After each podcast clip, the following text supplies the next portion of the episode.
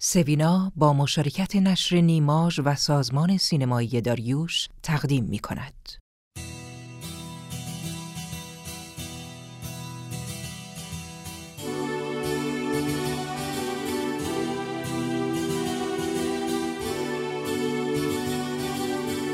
قصه شب سوینا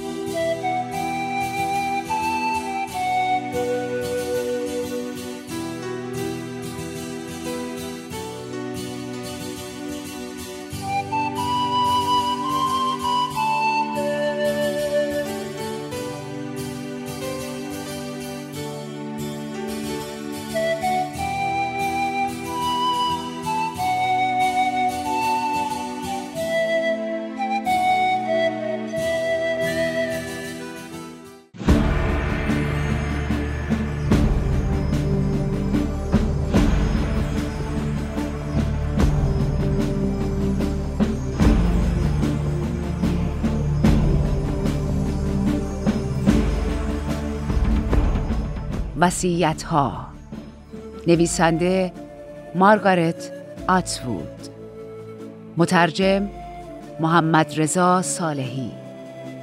انتشارات جمهوری. سال انتشار 1398 راوی بهناز بستاندوست.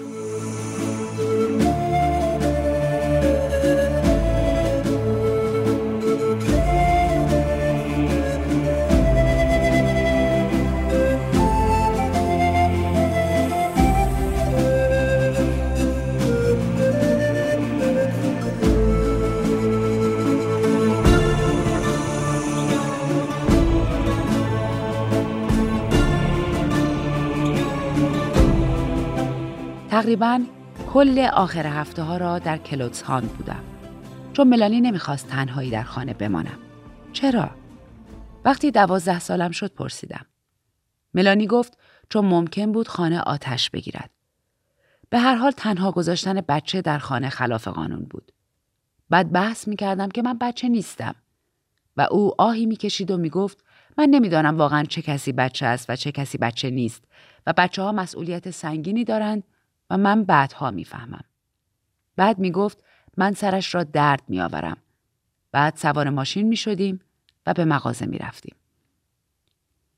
من اجازه داشتم در مغازه کمک کنم. تیشرت ها را طبق اندازهشان مرتب کنم. روی آنها برچسب قیمت بچسبانم. آنهایی که باید شسته می‌شد یا دور انداختنی بود جدا می کردم. از این کار خوشم می آمد. در گوشه پشت میز می نشستم و دور تا دورم را بوی خفیف نفتالین می گرفت و مردمی را تماشا می کردم که وارد مغازه می شدند. همه آنها مشتری نبودند. بعضی ها کوچگردهایی بودند که می‌خواستند از دستشویی کارکنان ما استفاده کنند. ملانی به آنهایی که می شناخت اجازه می‌داد، به ویژه در زمستان. مرد پیری بود که تقریبا همیشه می آمد. کت بلند پشمی می پوشید که از ملانی گرفته بود و چند جلیقه بافتنی.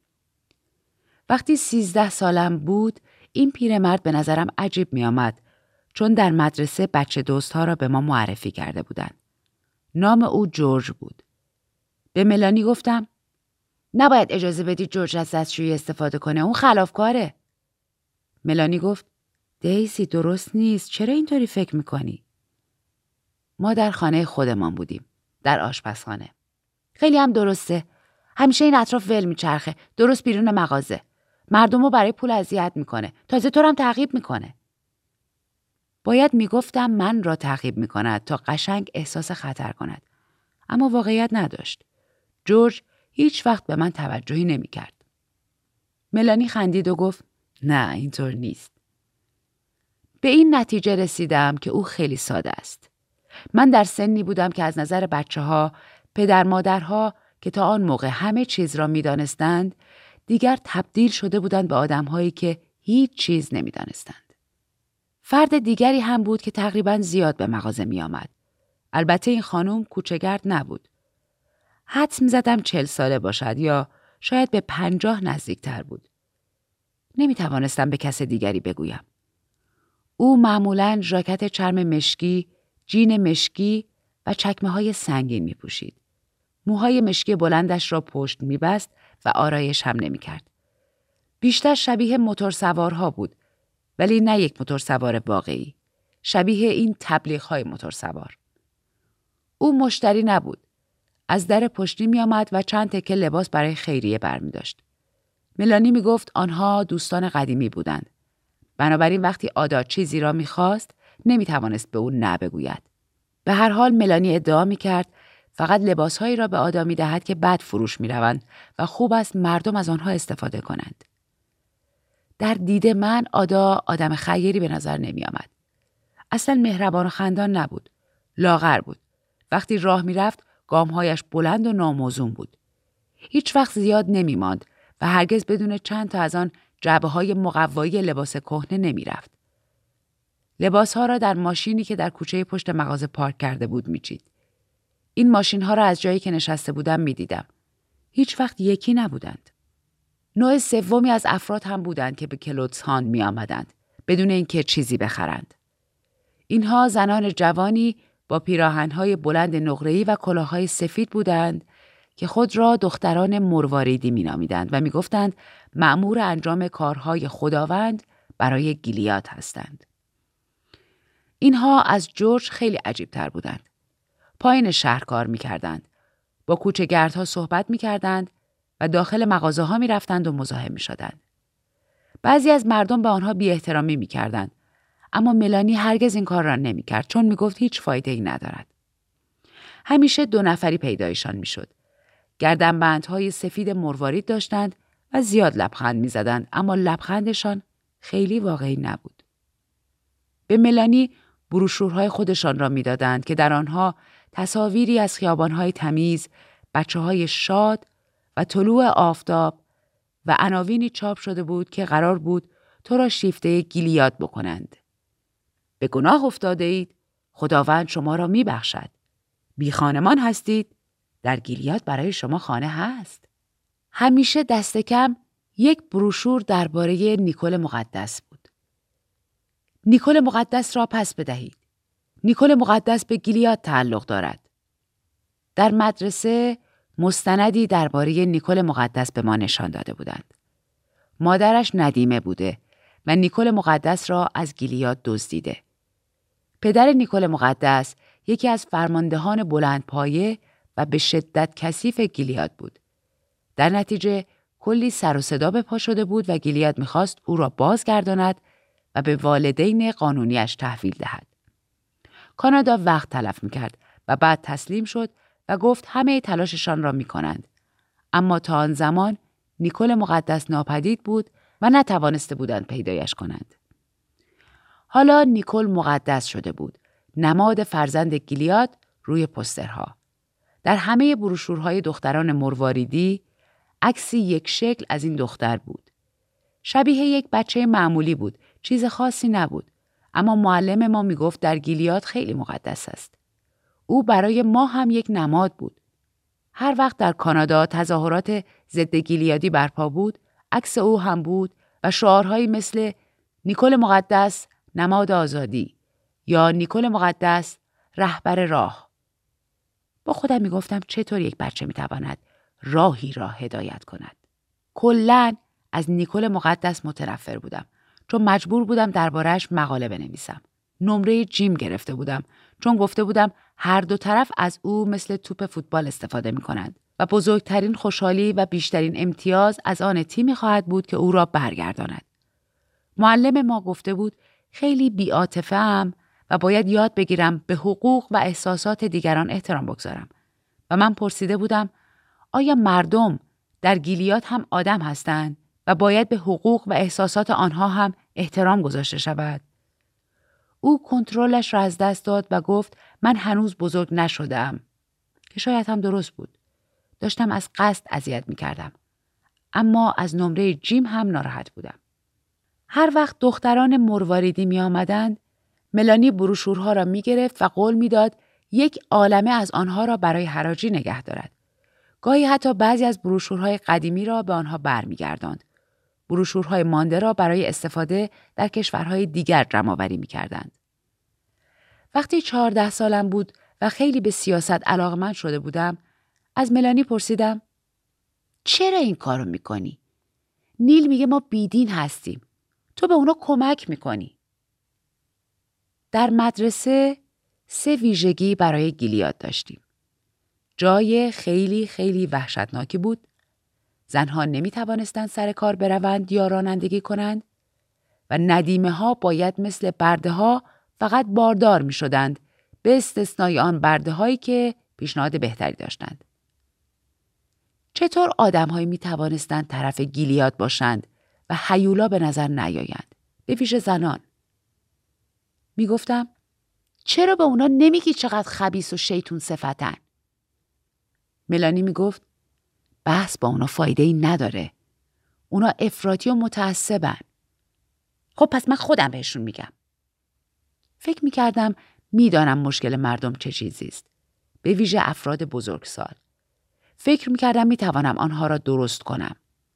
دختران مرواریدی از من بزرگتر بودند. به نظر نمی آمد بچه باشند. چطور می توانستند این همه رزالت را باور کنند؟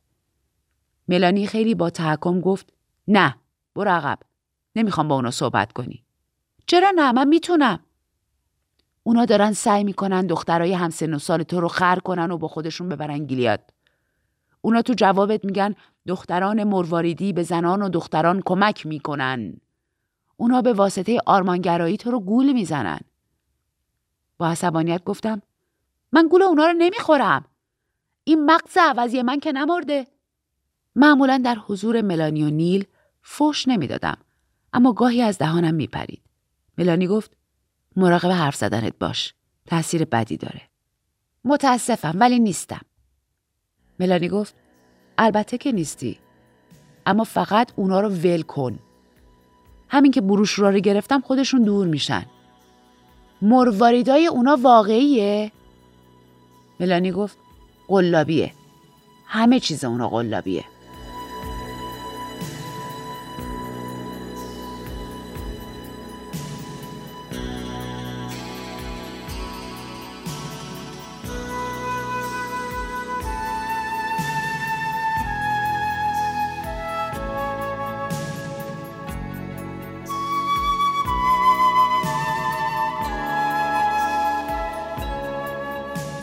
نه با وجود همه کارهایی که ملانی برایم کرده بود هنوز بوی دوری می‌داد.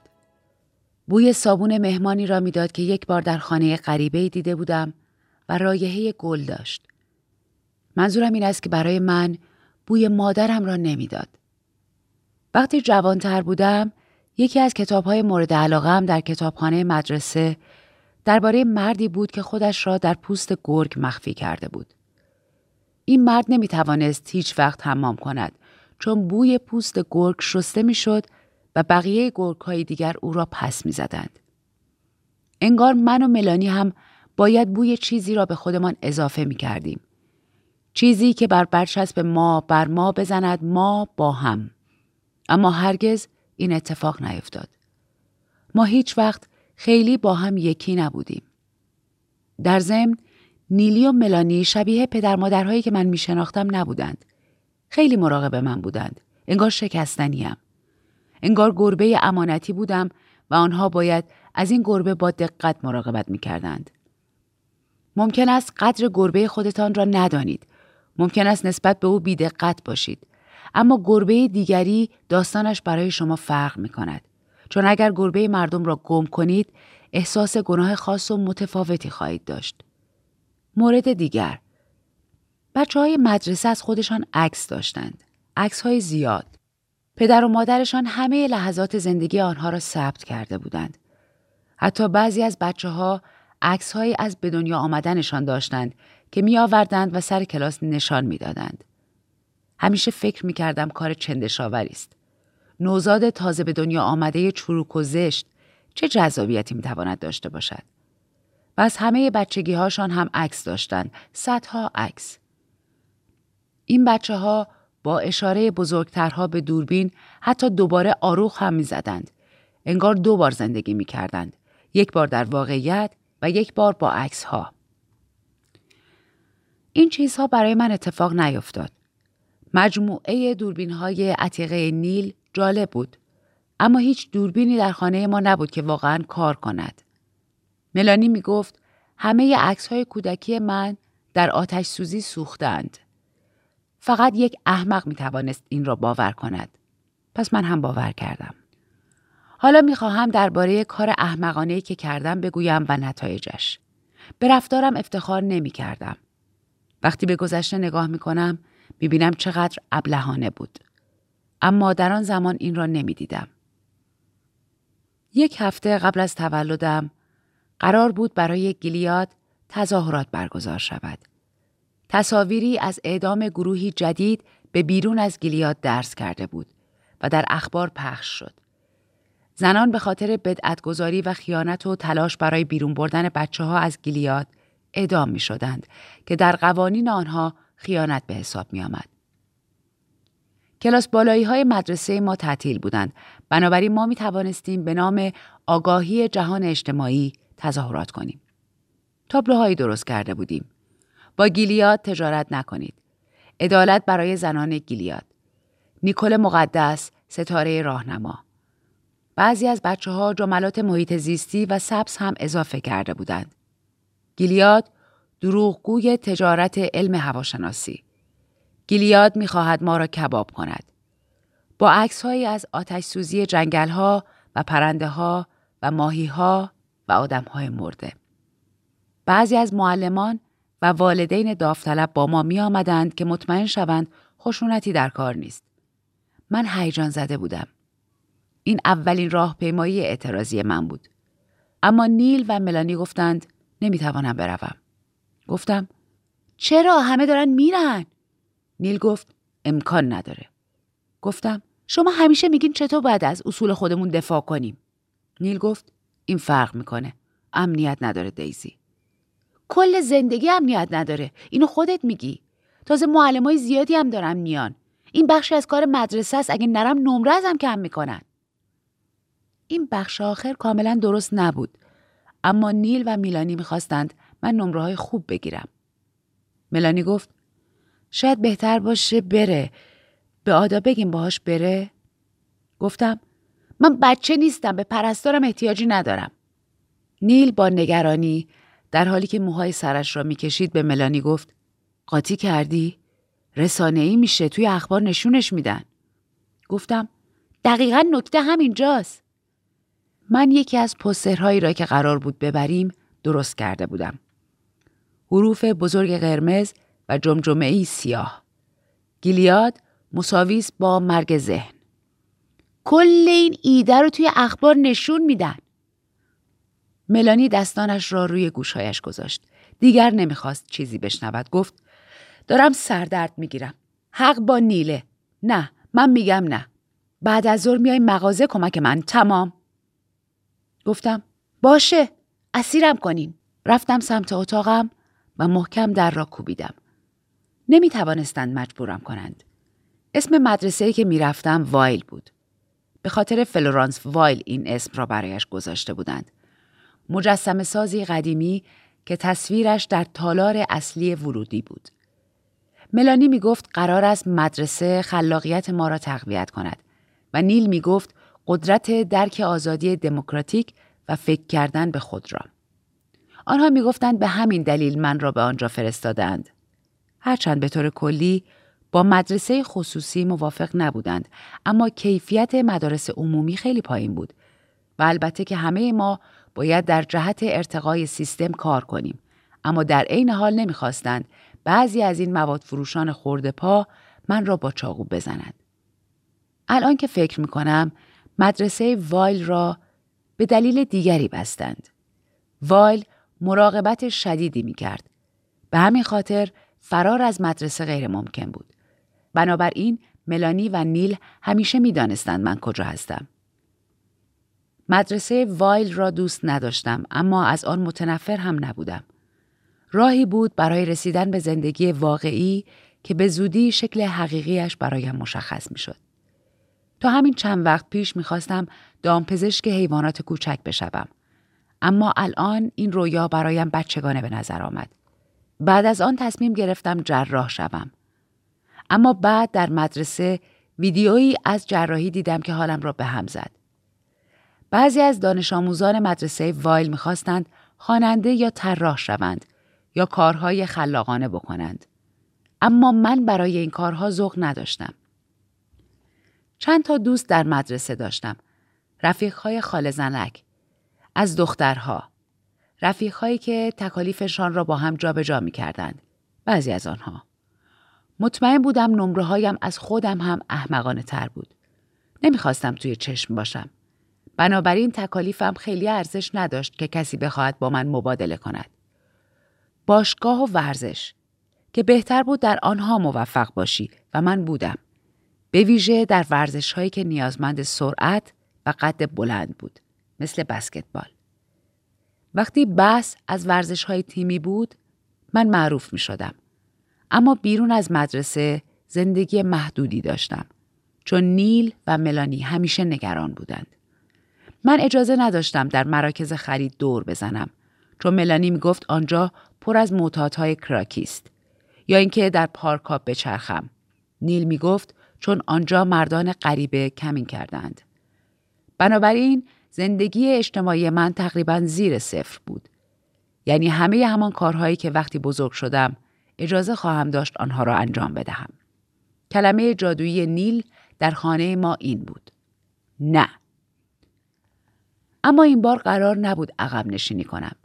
می‌خواستم به آن راهپیمایی اعتراضی بروم و مهم نبود چه اتفاقی بیفتد. مدرسه چند اتوبوس گرفته بود که ما را ببرد. ملانی و نیل تلاش کرده بودند تلفنی به مدیر مدرسه بگویند که رضایت ندارند و نمی‌خواهند من بروم. و مدیر از من خواسته بود که عقب بیستم. و من هم به او اطمینان داده بودم که متوجه شدم و مشکلی وجود ندارد و صبر خواهم کرد تا ملانی بیاید و من را با ماشینش ببرد. اما فقط راننده اتوبوس بود که اسم بچه ها را چک می کرد و نمی‌دانست کی به کیست و همه دور خود میچرخیدند و والدین و معلمان توجهی نمی کردند و نمی‌دانستند قرار نبود من بیایم. بنابراین کارت شناساییم را با یکی از اعضای تیم بسکتبال که نمی‌خواست برود عوض کردم و سوار اتوبوس شدم و از خودم خیلی راضی بودم.